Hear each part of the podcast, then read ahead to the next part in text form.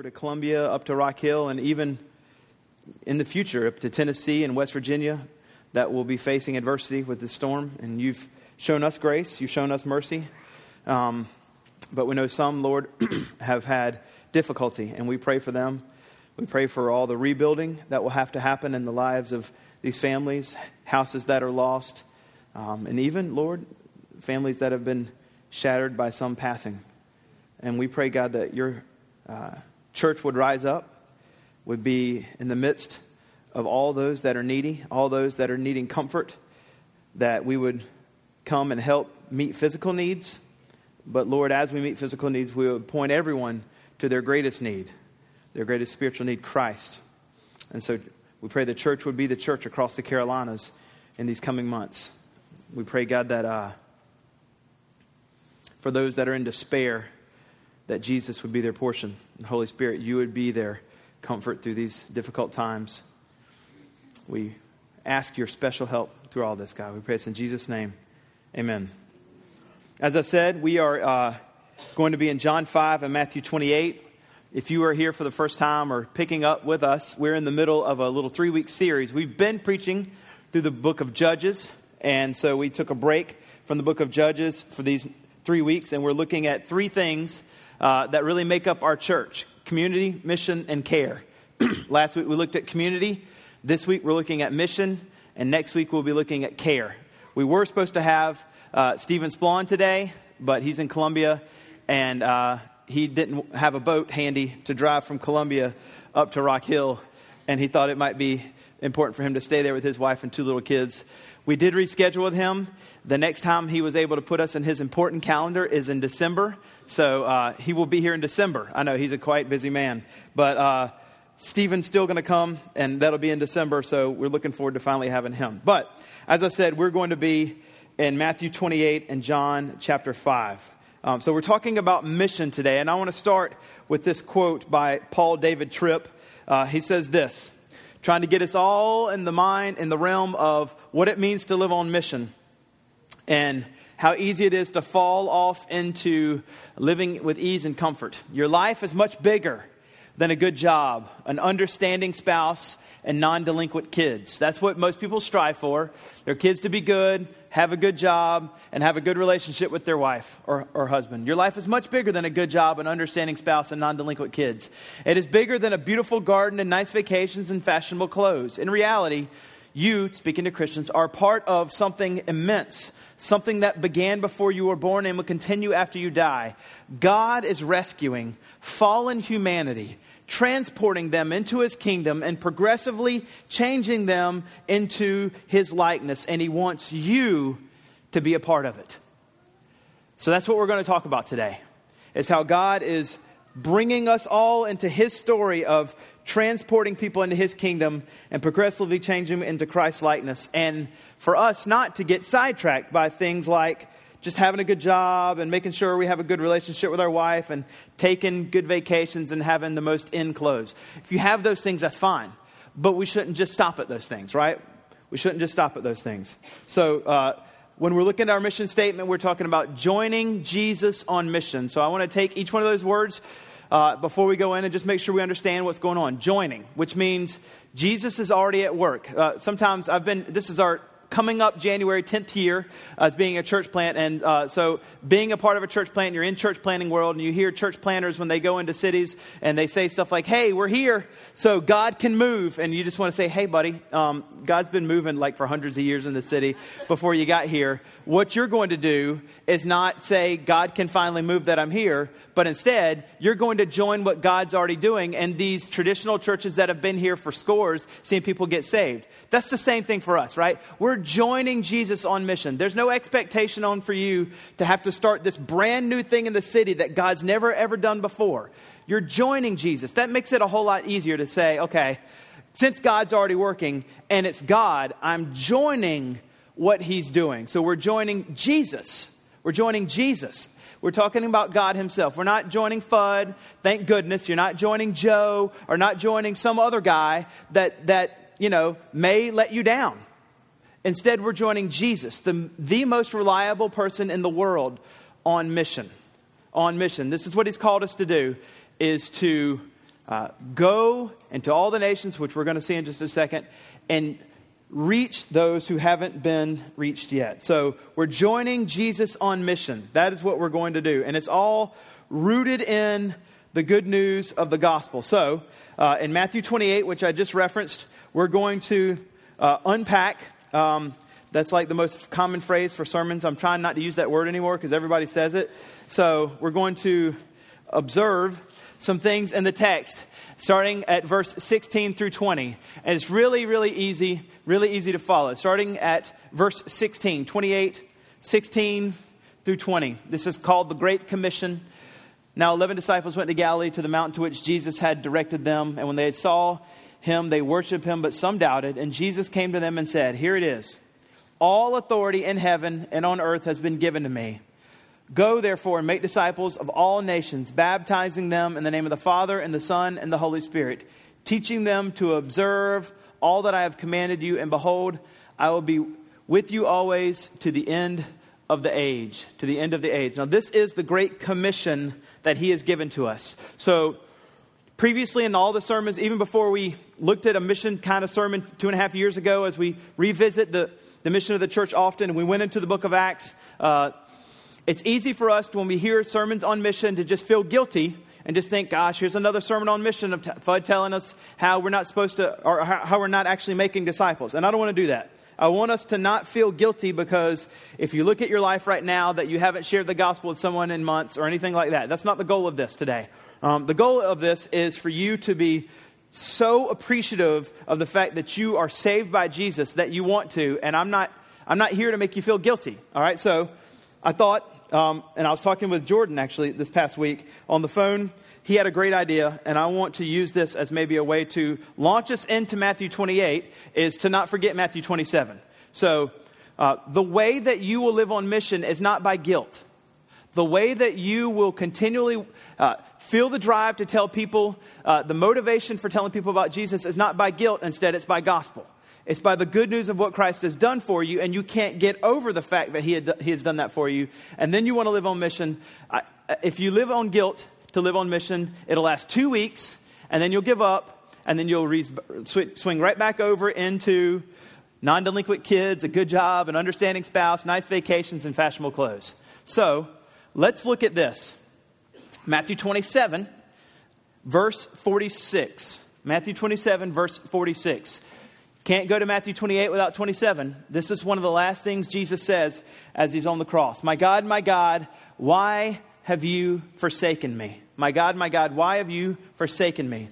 Let this text be the catalyst or the impetus that drives you into Matthew 28 to remember that our motivation for being on mission is not guilt, but instead good news. Because Jesus screams at, at the end of his life on the cross, before his resurrection, My God, my God, why have you forsaken me? This means since Jesus has been forsaken by God the Father, because all the sin of the world have been cast upon him, you will never be forsaken by God the Father. Since Christ took all that for you, you never will get it.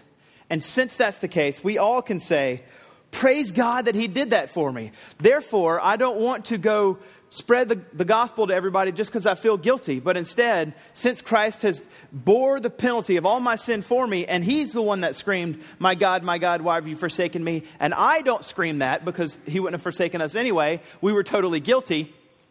Now, since he has saved me, all I want to do then, therefore, is to live for him. All I want to do then is to uh, give my entire life for his glory.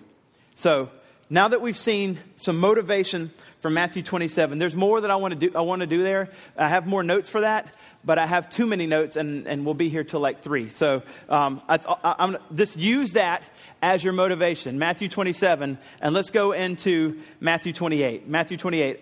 Um, there's a uh, first thing I want you to see in regard to making disciples is this. So as we saw here, he used all four different times in the Great Commission all authority, verse 18, all the nations, verse 19, all that he's commanded, and verse 20. And then it says, to you, it says, uh, Uh, behold, I am with you to the end of the age. This is all the days, literally in the Greek. So, four different times he's using the word all. So, it's quite encompassing as he's given us the Great Commission that everything is being pulled into here. All authority, he has all authority to go to all the nations. He wants everybody to obey all that he's commanded for all the days of their life.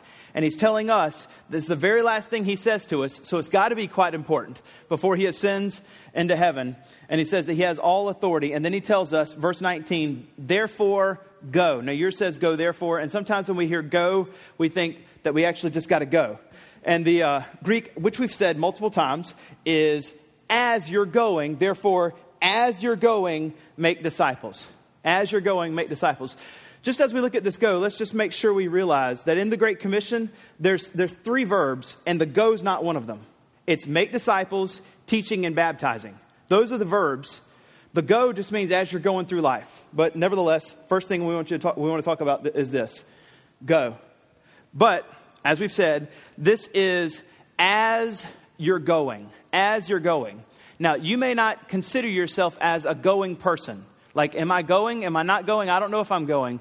Uh, he tells me that I'm going, or he's telling me as I'm going one day, whenever, as I'm finally going through my Christian life, I'm supposed to make disciples. John chapter 20, verse 21 tells us that we uh, don't have to wonder if we are going or, or not yet. As a matter of fact, he's already tells us in John chapter 20, verse 21, that we're already sent. So it says this um, Jesus said to them again, Peace be with you. As the Father has sent me, even so I am sending you. So you don't have to wonder if you're going right now. You've already been sent. Sometimes we think of uh, kind of like we're sitting in a, an airport lobby waiting to get on the plane. And we're just, God's, God's sent me, and now I'm, I'm going, I'm kind of sitting in the lobby waiting for Him to finally put me in the game. Uh, and that's not how it works. Instead, it's not you're saved, you go to the airport waiting room, waiting to board, and then you're finally on the plane. It's you're saved, you're on the plane. Like you're immediately going. So you don't have to wonder if you're sent, you don't have to wonder if you're going, you already are going. So here, when we see this, when we see, therefore, as you go through life, here's the one thing I want you to consider is this you're already going. So you don't need to beat yourself right, up right now, wondering if you're already fulfilling part of this great commission. You are. You are actually right now going through life. And there's already people around you that you're rubbing shoulders with. So there's three points today. You're already doing number one. You don't even have to worry about this. Now, what are we supposed to be doing? We're talking about the mission of the church here. And so uh, let's talk about how we got this mission. We got it from Jesus, and Jesus said in the book of Luke a couple times what he came here to do. Just as a couple of places, there's lots of places you could read, but this is a couple. Luke 5, he says, I've come not to call the righteous, but sinners to repentance. And Luke 19, as he's talking to Zacchaeus, he said, For the Son of Man came to seek and save the lost. So Jesus' mission as he came is not the exact same as the church, although there are some similarities. He came to not call the righteous, but the sinners to repentance. He came to seek and save the lost, and he also came to die on the cross. Now, we are not going to do that third one. That's not reserved for us. But however, the other two call the righteous uh, uh, and sinners to call not the righteous but the sinners to repentance to seek and save the lost. We are picking up that same mission that he had. Not in the same way, but nevertheless we're picking it up because as it says in Ephesians 3:10 that the manifold wisdom of God has been displayed that the church is the one that picks up this mission and displays the manifold wisdom of God that that we are reaching out not just to those that we would think he would choose, but everybody from every color and every shade are being called into his family, his kingdom. And so this is the plan that the local church now is picking up of going and calling sinners to repentance and seeking and saving the lost. That's the church's job now is to pick up as for Christ ascended. It's not that Christ was somehow deficient or incapable. It's that he chose to, to willingly use sinners like us to pick up this mission, which is, you know, if we were God, we said, well, we wouldn't do that. Look at them, they're a mess. Uh, they're going to do it wrong. But yet, he still, even though we're a mess, and yes, we're going to do it wrong, handed the mission over to us, ascended into heaven, but nevertheless put his spirit in us, and it's leading us and guiding us to carry out this mission with him in us. So, he's telling us to go and think about people who are around us. But as we're thinking about uh, the fact that people are around us, start thinking about who are the needy people around me? Who are my neighbors? Who are the people around me since I'm already sent, since I'm already rubbing shoulders with, that I can go ahead and start um, living out the mission of, of, of Christ, start living out the Great Commission. I, I, don't think that the Great Commission is written in a way that, it's, that assumes you're going to completely up in your schedule and go out of your way to spread the gospel. Now, that, that, that should happen. Most of us would want that to happen, but in reality, that's not going to happen, especially in America in 2018. We've got to go to work. We got to make the dollar. We got to pay our bills. We got to do all this stuff, right? So we have to do these things, and most of us can't do that. So I think that it's written in such a broad, expansive way for all time periods that um, we would realize that we're already sent, and while we're already living our life, we're already rubbing shoulders amongst people, that we would want to live in a way in front of them that's gospel centered, that reflects the fact that we understand Matthew 27 46, that God in Christ has already said, My God, my God, why have you forsaken me? And now we live in such a way that says Christ was forsaken and we weren't. Now all I want to do is grow in holiness, become more like Jesus, and tell people that I can't get over the fact that Jesus died for me on the cross. And so as we're going through life, as we're going being sent, that we're live, actually going to start living out Ephesians 2:10, that there's good works already prepared ahead of us, and now we're going to walk in them. So Ephesians 2:10 says, there's good works prepared for you already in, in the future and that you would walk in them. And so, going, um, think of it this way that you're already doing it. You're already doing it. Now, let's give a little bit of an example of what that might look like. So, I'm going to be bouncing back and forth between John chapter 5 just because I think this is a, a good example of what that means. So, John chapter 5, starting at verse 1. Here's Jesus giving us an example of as he's going. Remember, Jesus had a public ministry of three years, uh, approximately started at age 30, and he just went through uh, and healed people, preached the gospel, and ministered to people. He would retreat every once in a while to pray, and then would go right back out and empty himself out for the sake of the ministry. So, starting verse 1, it says, Now this, now after this, there was a feast of the Jews, and, the Jews, and Jesus went up to Jerusalem. Uh, now, there is in Jerusalem by the sheep gate a pool in Aramaic called Bethesda, which has five roofed colonnades. Just think of that as big, five big porches, like covered porches. And in this lay a multitude of invalids, blind, lame, and paralyzed. I remember one guy called me and he said, why is the Bible calling all these people invalid? Says one, one man lay there who had been an invalid for 30 years was like, why is the Bible calling these people invalid? That's mean. I was like, no, buddy, that's, that's invalids. And he's like, oh, okay, never mind. I didn't ask that. Bye. Uh, but anyway, um, so, so just picture this. All right. It says, a multitude of invalids, blind, lame, and paralyzed, and under five roof colonnades. So five massive covered porches, all filled with invalids. That's a lot of people, right? That is a lot.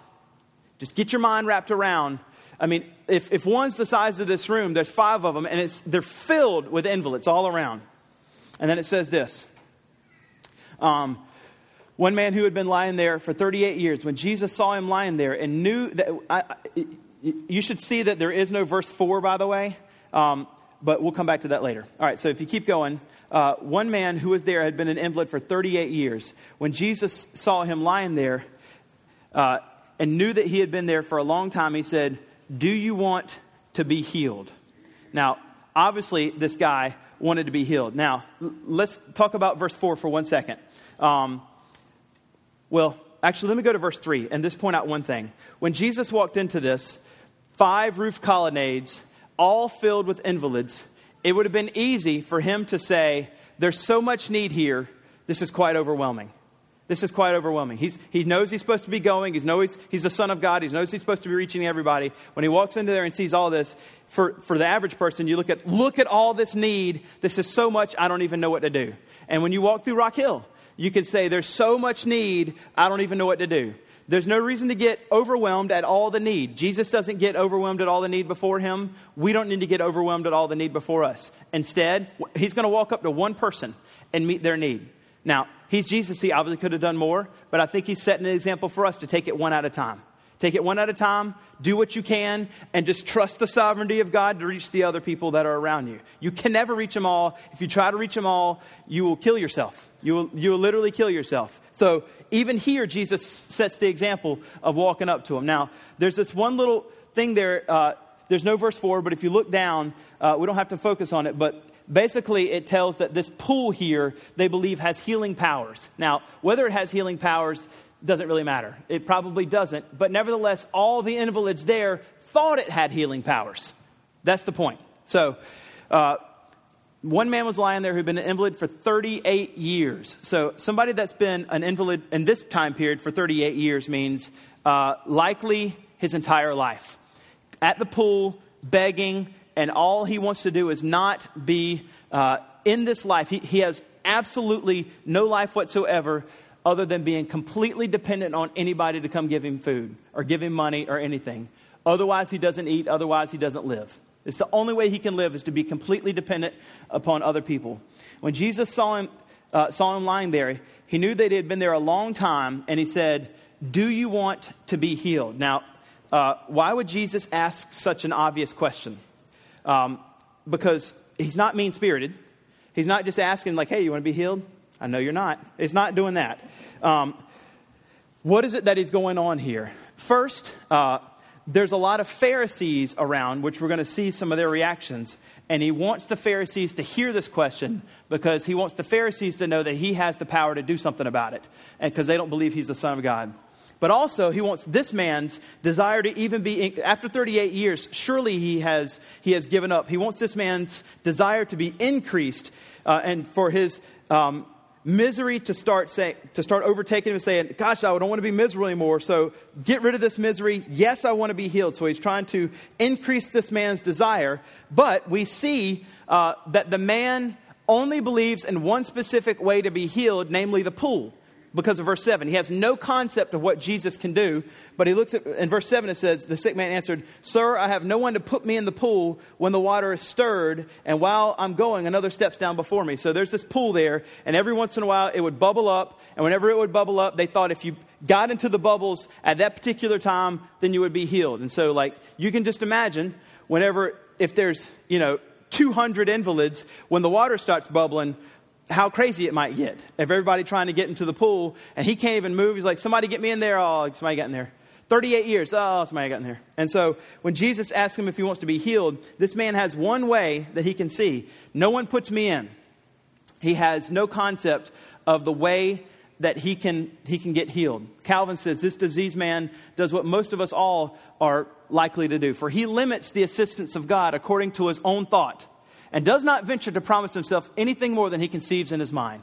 God can only meet my need in one way, and it's that pool. And we do that too. God can only meet my need in one way, and it's got to be this. And if he doesn't do this, there's no other way that he can do it. Why would we limit God? And so this man's doing the same thing, um, sitting at the pool for 38 years, stuck in neutral, going nowhere. Perhaps you can relate to that. You're stuck in neutral for the last 10, 15 years, thinking that God can only heal you in one certain way. That's certainly not the case. God's much bigger than you think and can, can change your, your life and upend it in, in a number of different ways. Another step before me, I have no way to get in there, but you have these multitudes of blind and, and lame and paralyzed people wrestling to be the first in the pool. It must have just been complete mayhem. And Jesus asks him if he wants to be healed. I have no one to put me. And Jesus said uh, to him, Get up, take up your bed, and walk. That's what he says to him. Get up, Take up your bed and walk. Now, he says something to him that's completely different than what he, he ever thought would happen. He doesn't take him to the pool. Instead, it's just get up, take up your bed, and walk. And at once, the man was healed, and he took up his bed and walked. Now, the first thing that Jesus does as he walks in here, as he's going, is he finds a physical need and he meets it. Just one. He could have, he could have done tons. But he goes and he finds a physical need and meets it. So, as we're going back over to this going, and we're thinking about what going could look like, there's lots of people around us, and we're already going. And as Jesus walked into scores and scores and scores of people, he didn't get overwhelmed. He found what he could do with his station in life, where he was, whether he's in I'm transitioning over to you, whether you're in college or whether you're an empty nester or whether you have lots of kids or wherever you are, he knows that there's a limited amount that he can do with his station in life, or maybe there's an expansive amount with his station in life. If you're a college student, you just got tons of time. Um, and he knew where he was. You saying, Yeah, you do. You have tons of time in college. Trust me, whenever you get my age, you really realize you don't have a lot of time, but when you're in college, you do. I learned to, hold, I learned to play guitar in college. I never played guitar before, and I learned to play guitar completely in college. So you've got tons of time. Anyway, um, so whenever you are, are going through life, you have, you have time to be able to do this. But the first thing, as we're seeing, is since we're already going through life, God's putting people around us. What, the thing I want us to get down about number one is as you're going, is you're already doing this. You're already doing this. There's already people around you, and you can, just like Christ, not overwhelm yourself, find someone that's needy around you, and meet their physical need. Now, that's not necessarily carrying out the Great Commission completely. Obviously, there's a lot more to carrying out the Great Commission because it says in Matthew 18, it doesn't say, go meet all the physical needs of everybody. It says, make disciples. So we're getting there. We're getting there. But nevertheless, looking at Jesus, first thing that we can see is as you're going, I think we can meet physical needs. Now, Matthew 28, let's keep going. Verses 18 through 20, it says, Go therefore, make disciples. Make disciples. So that's number two. Make disciples. Now, um, I grew up in a Baptist church my entire life. Uh, and so for me, being a Southern Baptist, uh, make disciples meant just meant get them saved. Get them to cross that line of faith. Ask them to pray the prayer. That's the goal. Once they pray that prayer, they're golden. I mean, they are, they are heaven bound forever. Just, just get them to do that. Get them to close their eyes and repeat after you. Now, that is making a disciple, sure. I mean, I do believe that people actually get saved that way trusting and, putting their faith in Christ for what he's done on the cross, praying to receive Christ, asking for forgiveness, repenting of their sin, etc. But in this context, in Matthew 28, making a disciple is not just getting them saved, which it is. It is that. So, that, my Southern Baptist brethren, can we say brethren? Like, that's right. That's right. But that's not all making a disciple is. It felt like growing up, that's all it was. Because once you did that, you're like, good luck. You know, and I, I got to go to the next guy and get in a Bible study or, you know, do the, the, the magazine, I can't remember what it's called, uh, that you got, the In His Steps, whatever it was, Journey, something like that. Um, it's going to bother me for the rest of the time. But, but that's, not, that's not what this means, right? That's not what this means. Making a disciple here, obviously, it tells us in the text what making a disciple is. So it is that, but it tells us, go therefore, make disciples of all nations. And it says, baptizing them in the name of the Father, Son, and the Holy Spirit, teaching them to observe all that I have commanded. So it actually gives us some definition in the Great Commission of what making a disciple is. So the, the parentheses perpetual, the perpetual Great Commission is making the disciple or sharing the, your faith with them, evangelizing them so they put their faith in God, but then baptizing them where they have a public profession of faith, the initial faith, but also teaching them, teaching them, as it says, to observe all that I have commanded. And let's just make sure we, we, uh, we highlight something about the teaching. For I think this is maybe, especially at Remedy, something we got to make sure we get down. Sometimes teaching is emphasized that we, they need to know dogma it's dogma to understand, it's theology to know, to be smart. That's not what he's saying here. The teaching part, while it is knowing theology, is not that, that's not really the point of the Great Commission. Teaching them to observe all that I've commanded. So we're teaching them, I'm not against teaching theology. You should know that by now, right? But the point of teaching is for the point of not having a big head of theology, the point of teaching is to have a heart of holiness, teaching them to observe all that I've commanded. So when we baptize, making a disciples, getting them saved, getting them baptized, and then teaching them to obey Jesus' commands. Well, that's not teaching theology. We should teach theology, I'm all for it. But in the Great Commission, our goal is holiness, not just having systematic theology down by Wayne Grudem. So it's interesting that it's not theology, being theorized about, but instead learning to obey God's commandments. So here, we're told to make disciples. Make disciples. And it gives us a little bit of definition, which is to baptize them in the name of the Father, Son, and Holy Spirit, and to teach them all that we've commanded. Charles Spurgeon, looking at this, says, We're not to invent anything new, nor to change anything to suit the current of the age, but to teach the baptized believers to observe all things whatsoever our divine King has commanded. So the Great Commission hasn't changed in 2,000 years, and it's not ever going to change. Find the needy people, tell them, meet their physical need, but also make a disciple. So back over to John chapter 5. This is what Jesus does for us in, in this particular uh, story. So he meets this guy's physical need, which, as you should know if you've ever been around people who are needy, if they're hungry and you're trying to get them saved, they are going to say anything you want them to say in order to eat. Like, you're hungry, I know, but let me tell you about Jesus first. Okay, yes, I believe in him. Yes, I believe him. I believe him. Yes, now can I have my food? Amen, I'm a Christian now. Food. Like, so me, meeting their physical needs sometimes is the smart thing to do first, which makes them receptive to listening to what you have to say. Then they'll ask, Why did you do that? And that's when you can talk to them about Christ. But if you just want them to pray the prayer before you actually give them food, they're going to they're to say yes to whatever you want. Whatever you want. We have to cut your arms off. Yes, that's fine. Cut my arms off. Give me the food. Obviously, they wouldn't say yes to that. But you see what I'm saying. So um, start at verse start at verse 9 into 10. At once the man was healed, he took up his bed. Now, that was the Sabbath. Now, this little excursion of 10 through 13 is the dealings with the Pharisees. So the Jews said to the man who had been healed, It's the Sabbath, it's not lawful for you to take up your bed. But he answered, The man who healed me, uh, that man said to me, Take up your bed and walk. And they asked him, Who is the man that said, Take up your bed and walk? The man who had once healed him did not know who it was, for Jesus had withdrawn as there was a crowd in place. So the Pharisees are freaking out. You're not supposed to work because picking up your mat on the Sabbath is apparently working. Healing somebody on the Sabbath is, is a huge no no to the Pharisees, which Jesus helps them see you're doing the Lord's work. You, sh- you should do the Lord's work even if it's the Sabbath. Back to 14. Uh, so here it is afterward. Afterward. Let's just make sure we realize when we see the word afterward, Jesus was not done. Jesus, there's always an afterward for Jesus. He meets the physical need, there's always an afterward. Whenever he does this, even though he withdrew, he knew who that guy was. He knew where he was. He had GPS on the guy. He knew where he was. He fine friended him. He went right up to him. Like, boom, it's time to know where you are. Like, he knew where he was. The whole point is this there's always an afterward for you. When you meet someone's physical need, there should always be an afterward for you.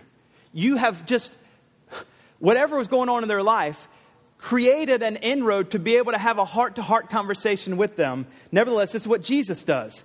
You're not done after you give them clothes. You're not done after you serve them food. You're not done after them after you read to their kids. You're not done after you whatever. Those things are good, but afterward, meeting the physical need should always be the afterward of meeting the spiritual need. Listen, a hurricane just hit our two states, North Carolina and South Carolina. There's a whole lot of physical needs that we can meet right now, even in our county. But certainly if we go east, there's a whole lot of physical needs and if you do, if the Lord grants you an opportunity to go to Wilmington, to go to Florence, to go to Myrtle Beach, or go wherever, and you do meet people's physical needs, verse 14, there has always got to be an afterward for you to tell them about Jesus, to tell them about their greatest. You, here's your physical need met. Glad I could be a part of it. You have an even greater need. That's what he's going to do here. Verse 14. Afterward, Jesus found him in the temple and said, See, you're well Look, basically, look, hey, look, you're healed. And then look at that. He goes right to the heart of hearts. Sin no more. Sin no more. He had, Calvin says, he had been cured in order that, remembering the favor which he had received, he might serve his God all of his, all of his life. So Christ healed him because he wanted him to serve him. So he tells him, sin no more. Not never sin again, but basically, your life needs to look different now than it has. Your life needs to look different now. Christ, we don't get the full body of it all, but he's telling him that he needs to repent. Now, if you're asking theological questions, you should say this What sin? He's an invalid for 38 years. What sin did he do? Like, trip someone? That's it. What else could he have done? He was an invalid for 38 years. What in the world, if he can't move, could he have actually done? which helps us realize that it's not lowercase s sins that we need forgiven for, it's capital S sin that we need forgiveness. It's not the individual things which you do need forgiveness for. Instead, it's the fact that you're a sinner. You need a new nature. You, you do need your sins to be forgiven, but what you need is a new nature. You need a new heart. And so Jesus talking to him is not just saying, hey, ask for forgiveness of those little small things. Instead, I think it's you were born in sin because you're in the line of Adam. You have a dead heart and it needs to be made alive. You need to be a new person. And so you're to repent from not just sins, but the fact that you're a sinner and you need the Spirit of God to be put in you. And so he says, Sin no more. Sin no more. That nothing worse may happen to you. The man went away and told the Jews that it was Jesus who had healed him, and this is why they were persecuting Jesus because he was doing these things on the Sabbath. But Jesus answered them, My Father is working until now, and I am working. This is why the Jews were seeking all the more to kill him, because not only was he breaking the Sabbath, but he was even calling God his own Father, making himself equal with God. Now, this making himself equal to God's key, which means all the Jews knew at this time only God the Father can forgive sin. Jesus is equating himself by working on the Sabbath making himself equal with God, therefore signifying to the Jews and this man, he has the power not only to heal people, but more importantly, to forgive their sin, to help them be transferred from the kingdom of darkness, as Colossians 1 says, into the kingdom of the Son. So Jesus said to them, Truly, truly, I say to you, the Son of Man can do nothing of his own accord, but only what he sees the Father doing. For whatever the Father does, that the Son does likewise. For the Father loves the Son and shows him all that he is doing, and greater works than these he will show will he show him so that you may marvel. For as the father raises the dead and gives life to them so also the son gives life to whom he will. Now he's talking about forgiveness of sin here telling them what he can do. For the father judges no one but has given all judgment to the son that he may honor the son just as they honor him. Truly truly i say to you whoever hears my word and believes him who has sent me has eternal life. He does not come into judgment, but is passed from death to life. So when he says all of this, we get a full kind of picture now of even that small conversation, which is telling him, You want to have eternal life. All judgment has been given over to the Son. Repent of your sin. Believe in Christ. Now, this, this is a coming death. This hasn't happened yet, but nevertheless, um, in the same way that we look back at the cross and get saved, it's the same way that people live before the cross look to the cross to get saved. We all look to the, the, the most important point in all of human history, the cross, to be saved. And we're all saved the same way. From the Old Testament believer to the New Testament believer to, you know, the people that are living however long from now. We all get saved the same way, looking at the cross. So here we're back to uh, number two, which is make disciples make disciples. That's what we're supposed to be doing, making disciples. Calvin says this about believers not taking up the task of making disciples. Let us learn from this passage. We're looking at Matthew 28. Let us learn from this passage that the apostleship or being a Christ follower is not an empty title. Every single one of you ha- is a Christ follower now, and that's not an empty title that he gives to you. It's not an empty title, but a laborious office. That means comes with much labor, comes with much work. And that consequently, nothing is more absurd or intolerable than this honor should be claimed by hypocrites who live like kings at their ease and disdainfully throw away themselves from teaching and preaching the gospel. You might just be saying, Did Fudd just say that I'm a lazy hypocrite if I don't share the gospel? No, I didn't say that. Calvin said it. It wasn't me. It wasn't me. My whole point is this, right? He's right, though, right?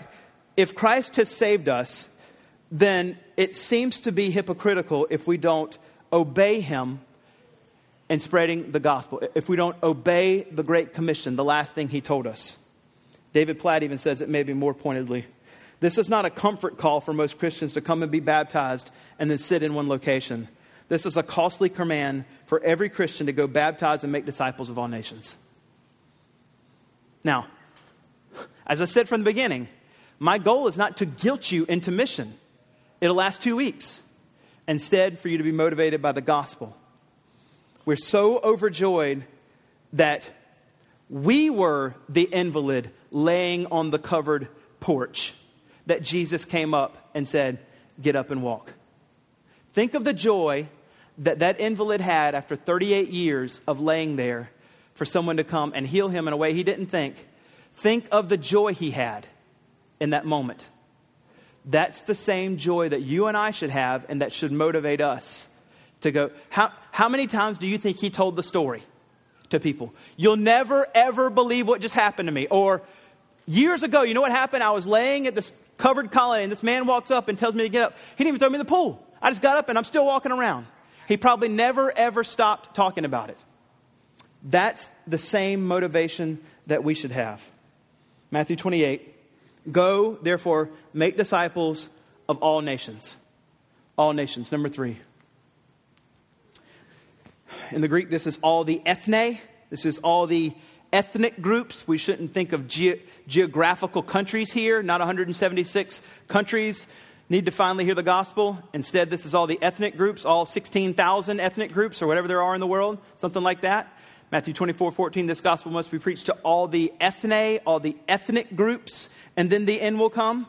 Christ has promised that his second coming, which will be much different than his first coming, is promised that it will happen when all the ethnic groups have been reached. If you want to know, if you're wondering how many ethnic groups have been reached, go to joshuaproject.net they do a pretty good job of trying to keep up with this. There's 16,000 or so people groups, 9,000 or so have been reached, and maybe almost 10 now.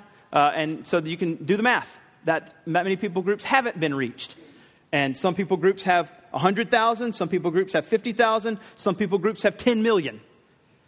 But we have to reach all the ethnic groups. You don't have to reach every person in the ethnic group, you have to reach every ethnic group, which is why we pray every other week um, and put pictures on the screen at the end of the service for us to remember that He wants every single nation to be represented in heaven. That's going to be awesome. And we've said this so many times, but when we get in heaven, we will be surrounded by people that don't look like us, and we probably won't be speaking English. And we certainly won't be singing Chris Tomlin songs. Maybe we will, but likely we'll be singing a whole other language.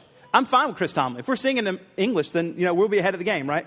But my whole point is that Christ has a desire for all the nations.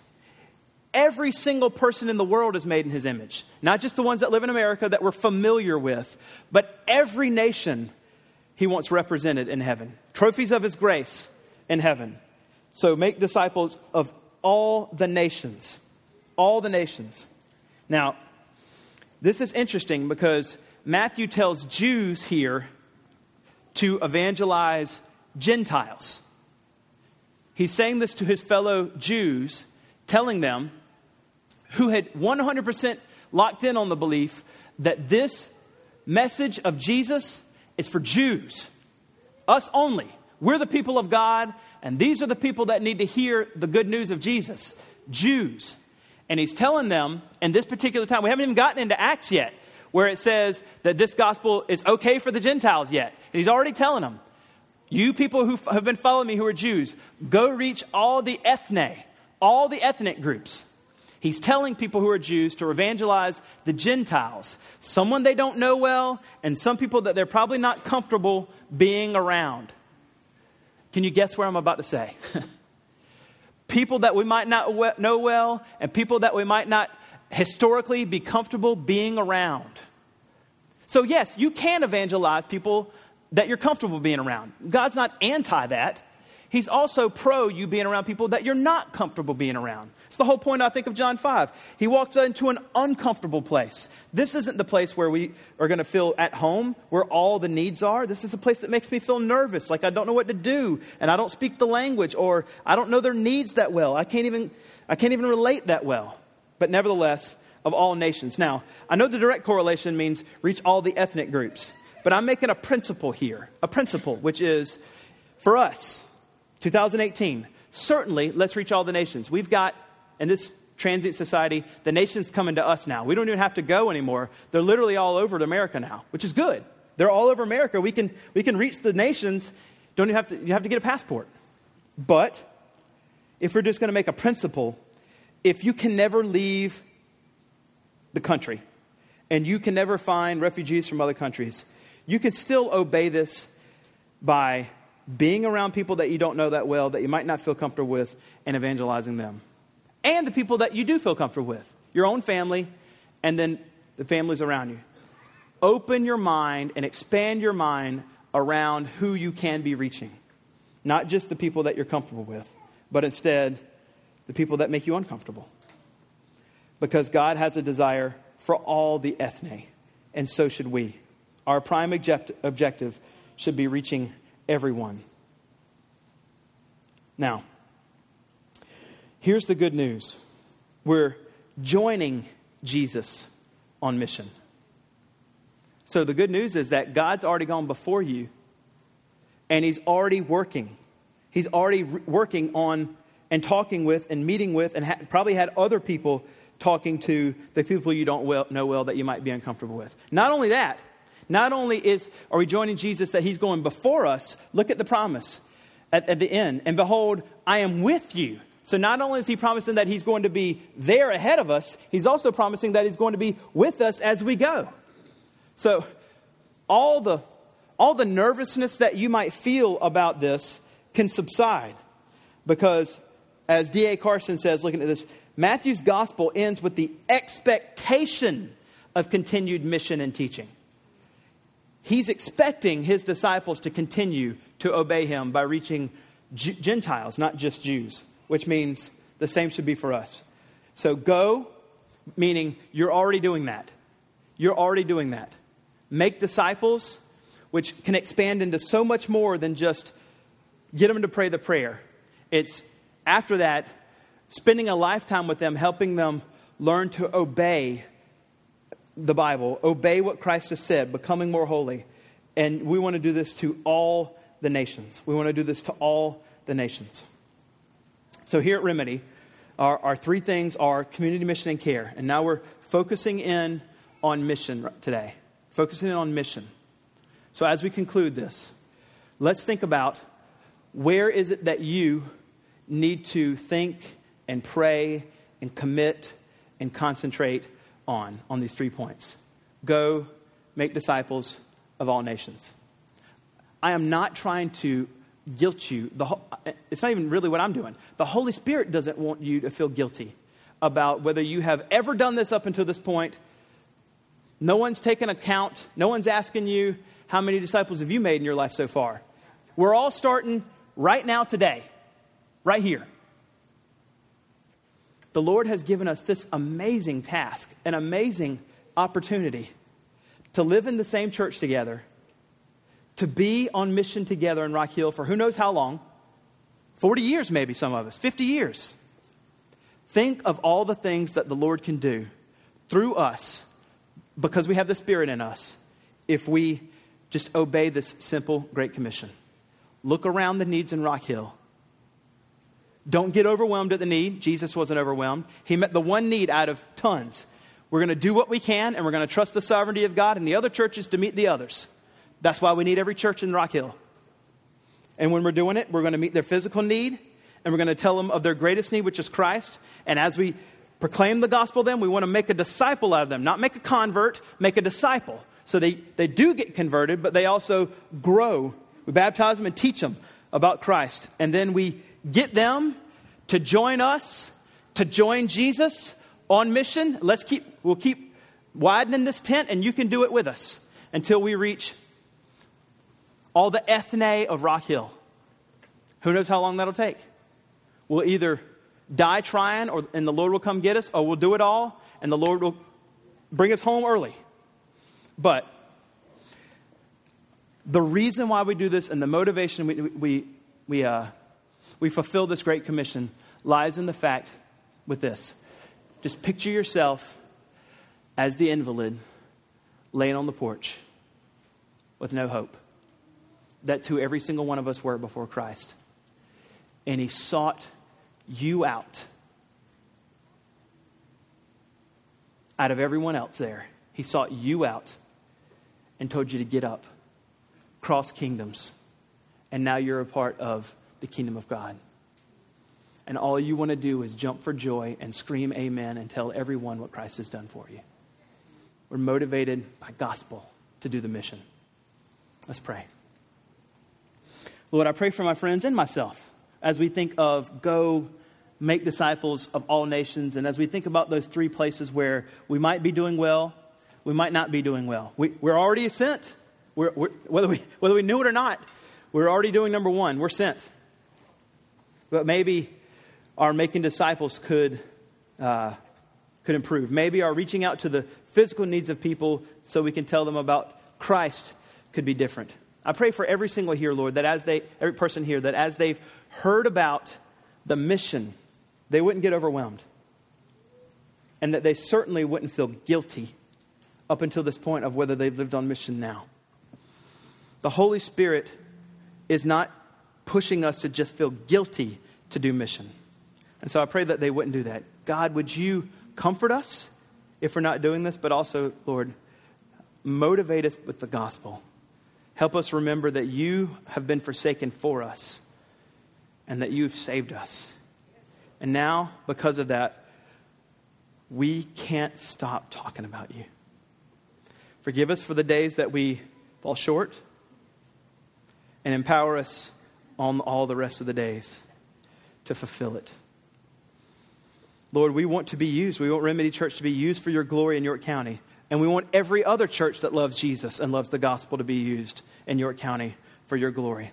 Empower all the churches of these cities around us to reach the nations. You're so kind and you're so good to us, God. Help us join you on mission. We pray this in Jesus' name. Amen.